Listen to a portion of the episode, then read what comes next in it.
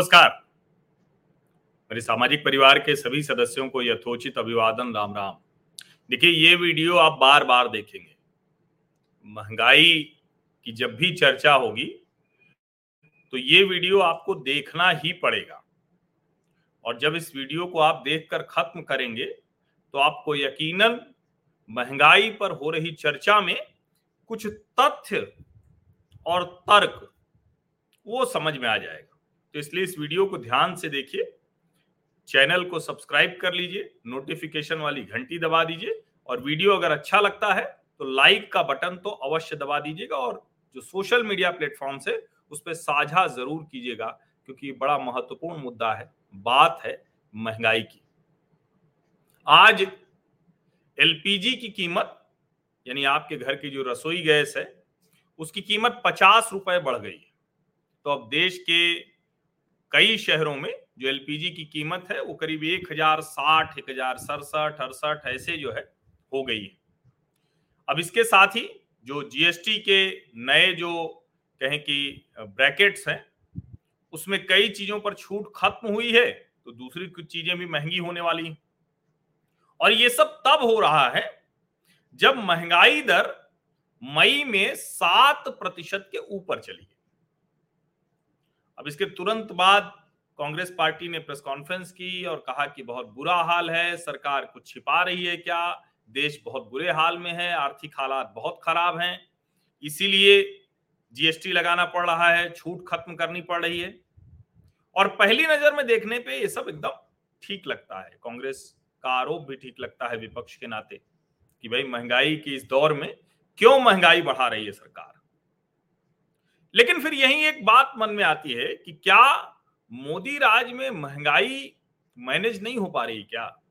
क्या नरेंद्र मोदी की नीतियाँ इस लायक नहीं है कि महँगाई पर काबू कर सकें? अब इसी को मैं आपको जो तथ्य हैं वो बताऊँगा। थोड़ा बहुत मेरे तर्क भी होंगे, विश्लेषण भी होगा, क्योंकि मूलतः तो मैं विश्लेषक ही हूँ। लेकिन जो तथ्य हैं वो एकदम दुरुस्त होंगे, वो आप उसको फैक्ट चेक कर सकते हैं। उसको समझेंगे तो आपको समझ में आएगा। तो मैं आपको बताने जा रहा हूँ कि मोदी राज में महँगाई मीटर क्या कहता है? जो इन्फ्लेशन मीटर है, वो क्या कहता है? तो सबसे पहले तो ये कि अभी का जो डेटा है, मई का इन्फ्लेशन डेटा, वो 7.04 परसेंट है। दुनिया भर में जो देश हैं, एक उसमें 108वें नंबर पर है भारत। यानी 107 देशों में भारत से अधिक महँगाई है, पहली बात। जो हम कहते हैं कि महँगाई का जो आंकड़ा है, इसको और थोड़ा सा ज़ीरो इन करते हैं, समझते हैं। तो जो एक सौ बहत्तर देश हैं, लेटेस्ट डेटा 29 जून का जो कहता है, rate of inflation more than 10 percent. ये तिरसठ देशों में है। जो बचे हुए हैं, वो लोअर देन टेन परसेंट है, भारत में भी लोअर देन टेन परसेंट है सेवन पॉइंट ज़ीरो फोर अब लेकिन ये seven point zero four percent इतना हमें परेशान क्यों कर रहा है? ये इसलिए कर रहा है क्योंकि भारत में जब 2014 में नरेंद्र मोदी की सरकार आई तो बड़ी बड़ी होर्डिंग लगाकर आई। बहुत बड़ी बड़ी होर्डिंग लगी हुई थी। अब की बार महँगाई परवार इस तरह की होर्डिंग्स लगी हुई हुई थी। और एक तरह से कहें कि नरेंद्र मोदी ने देश की जनता को यह बताया कि हम महँगाई काबू में करेंगे। और ये कहा जब उन्होंने तो इसलिए क्योंकि नरेंद्र मोदी ने महँगाई काबू में किया। 2014 में महँगाई दर जो रही 6.65 परसेंट, यानी साढ़े छह प्रतिशत से कुछ ज़्यादा। तो फिर आप कहेंगे कि अरे अभी तो सात प्रतिशत है तो साढ़े छह से ज़्यादा तो 2014 में भी थी। तो अब इसको जरा रिवर्स कर लेते हैं। दरअसल 2014 में 6.65 परसेंट जब पॉलिसी की वजह से हुई, उससे पहले 2013 में ग्यारह दशमलव छ 2010 में ग्यारह दशमलव नौ नौ 2009 में दस दशमलव आठ आठ यानी अगर 2009 से 2014 तक जब तक यूपीए टू की सरकार रही, उस कार्यकाल को देखें तो लगभग 11 प्रतिशत की महँगाई दर नियमित तौर पर रही। यानी जो वित्त मंत्री डॉक्टर मनमोहन सिंह थे, उनको वित्त संभालने का नहीं समझ में आ रहा था। पूरे पाँच वर्ष यूपीए टू में महँगाई दर 11 प्रतिशत के ऊपर रही। जब नरेंद्र मोदी सत्ता में आए तो 2014 में वो आए, मई 2014 में। उसके बाद जब वो उनकी नीतियाँ आई तो कैसे पॉलिसी का असर पड़ा? 2015 में महँगाई दर 4.91 परसेंट हो गई, यानी पाँच प्रतिशत के भी नीचे। 2016 में फिर 4.95 परसेंट, यानी पाँच प्रतिशत के नीचे। लेकिन 2017 में तो सरकार की नीतियों ने चमत्कार कर दिया। 3.33 परसेंट तीन दशमलव तीन तीन परसेंट यानी साढ़े तीन प्रतिशत से भी कम महँगाई हो गई। नरेंद्र मोदी ने मई 2014 में सत्ता संभाली 2015 में 4.91, 2016 में 4.95, 2017 में 3.33 और 2018 में 3.95 परसेंट यानी 3.33 से थोड़ा बढ़ी भी थी 3.95 यानी चार के नीचे। और 2019 यानी जब दोबारा नरेंद्र मोदी की सरकार चुन ली गई तो भले ही कांग्रेसी प्रवक्ता और ढेर सारे विश्लेषक जो अर्थशास्त्र के विद्वान तो हैं, लेकिन उसका दूसरा पहलू ही देखते हैं। जो निराशा फैलाने वाली चीज़ें हैं, सिर्फ़ उसी को देखते हैं। उन लोगों ने भी कहा कि अरे, नरेंद्र मोदी तो कहकर आए थे, बहुत हुई महँगाई की मार, अब की बार मोदी सरकार।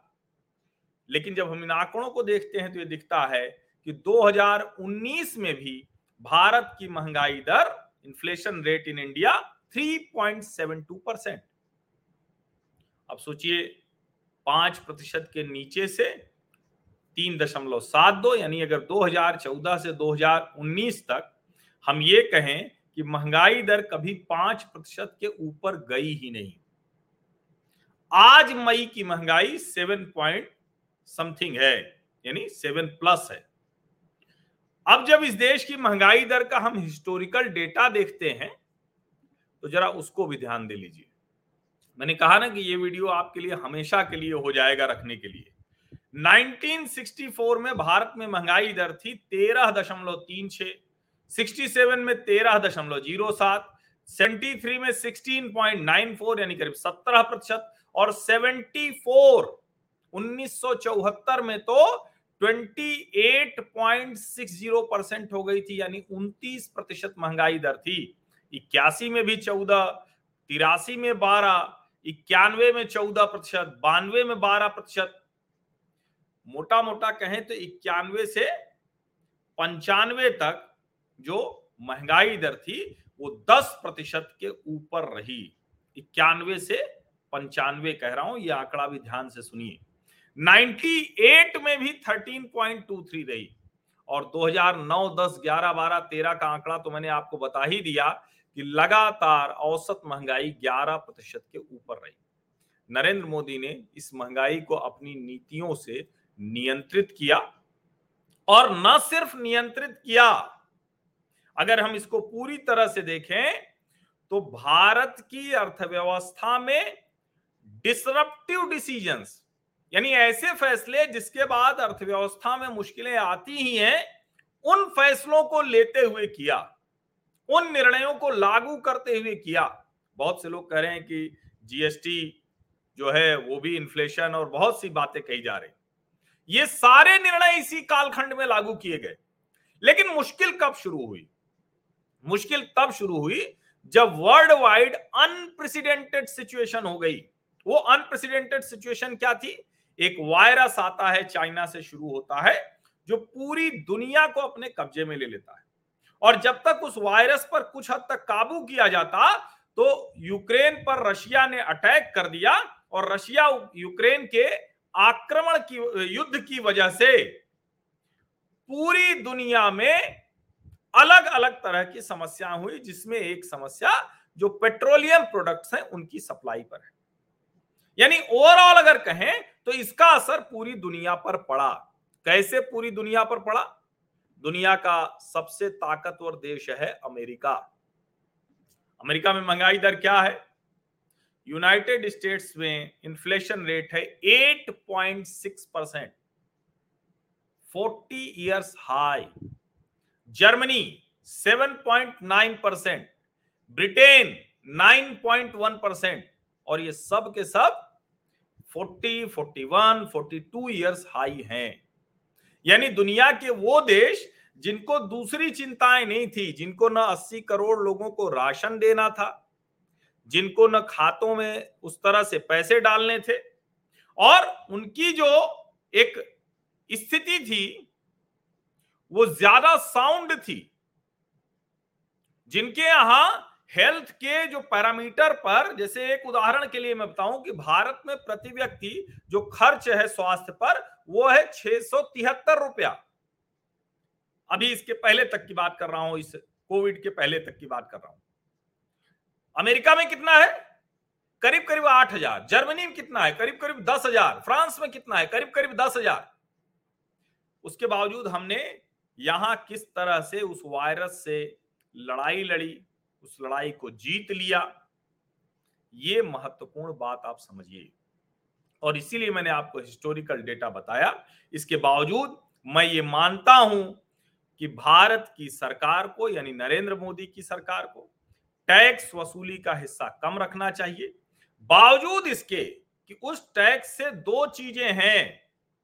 नंबर एक जो सरकार ने कोविड के टाइम पर करीब करीब 20 लाख करोड़ से ज़्यादा के अलग अलग जो कहे कि जनता के हाथ में पैसा देना, दूसरी चीज़ें, राशन देना, उस सब पर खर्च किया, या जो देश का, जिसको हम कहते हैं ना कि इंफ्रास्ट्रक्चर पुश, यानी बुनियादी सुविधाएँ देना, सड़क, अस्पताल, पुल, रेलवे, ये सारी चीज़ें करना इन सब में जो लगाया, उसके लिए जो रकम चाहिए, यानी एक तरफ़ फ़िज़िकल डेफिसिट दुरुस्त करने के लिए और दूसरी तरफ़ जो सरकार की परियोजनाएँ हैं, वो रुके नहीं।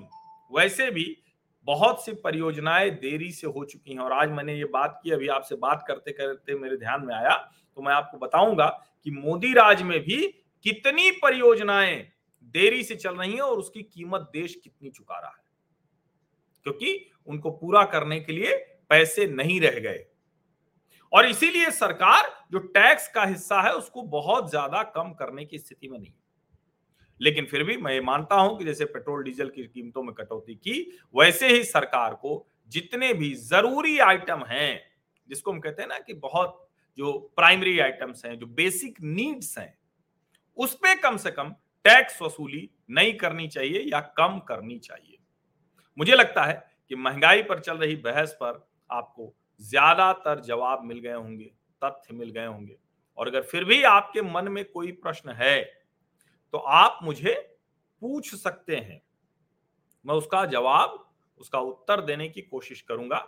लेकिन ये वीडियो मुझे लगता है कि आप सभी के लिए आर्काइवल वैल्यू रखता है। क्योंकि बार बार ये कहा जाएगा ना कि अभी तो इतनी महँगाई है, अब आपको मैंने उन्नीस से लेकर आज तक की सारी महँगाई बता दी। वजहें भी बता दी और भारत के बारे में एक बार और एक बात और समझ लीजिए। दुनिया के दूसरे देश जो महँगाई झेल रहे हैं, उस महँगाई में उनकी जो ग्रोथ रेट है वो बड़ी कम है। भारत दुनिया का सबसे तेज़ी से तरक्की करता हुआ राज्य है। हमारी जो फैक्ट्रीज हैं, उनका आउटपुट फिर से प्री कोविड लेवल पर चला गया है। हमारी जो डिमांड सप्लाई है, वो सारी चीज़ें अब बेहतर हो रही हैं। और ये जो कॉस्ट पुश की वजह से इन्फ्लेशन है, ये शॉर्ट टर्म का है लॉन्ग टर्म का नहीं है। रिज़र्व बैंक ऑफ़ इंडिया ने इसीलिए इन्फ्लेशन जो देखा है तो इन्फ्लेशन का जो टारगेट था, उसको बढ़ाया और साथ में जो रेपो रेट और रिवर्स रेपो रेट होता है, उसको बढ़ाया, जिसकी वजह से आपका होम लोन आपका जो दूसरे तरह का लोन है, कर्ज है, वो महँगा हो गया, लेकिन एफडी पर और इंटरेस्ट पर भी रेट बढ़े हैं। तो मुझे लगता है ना बात पूरी हो गई।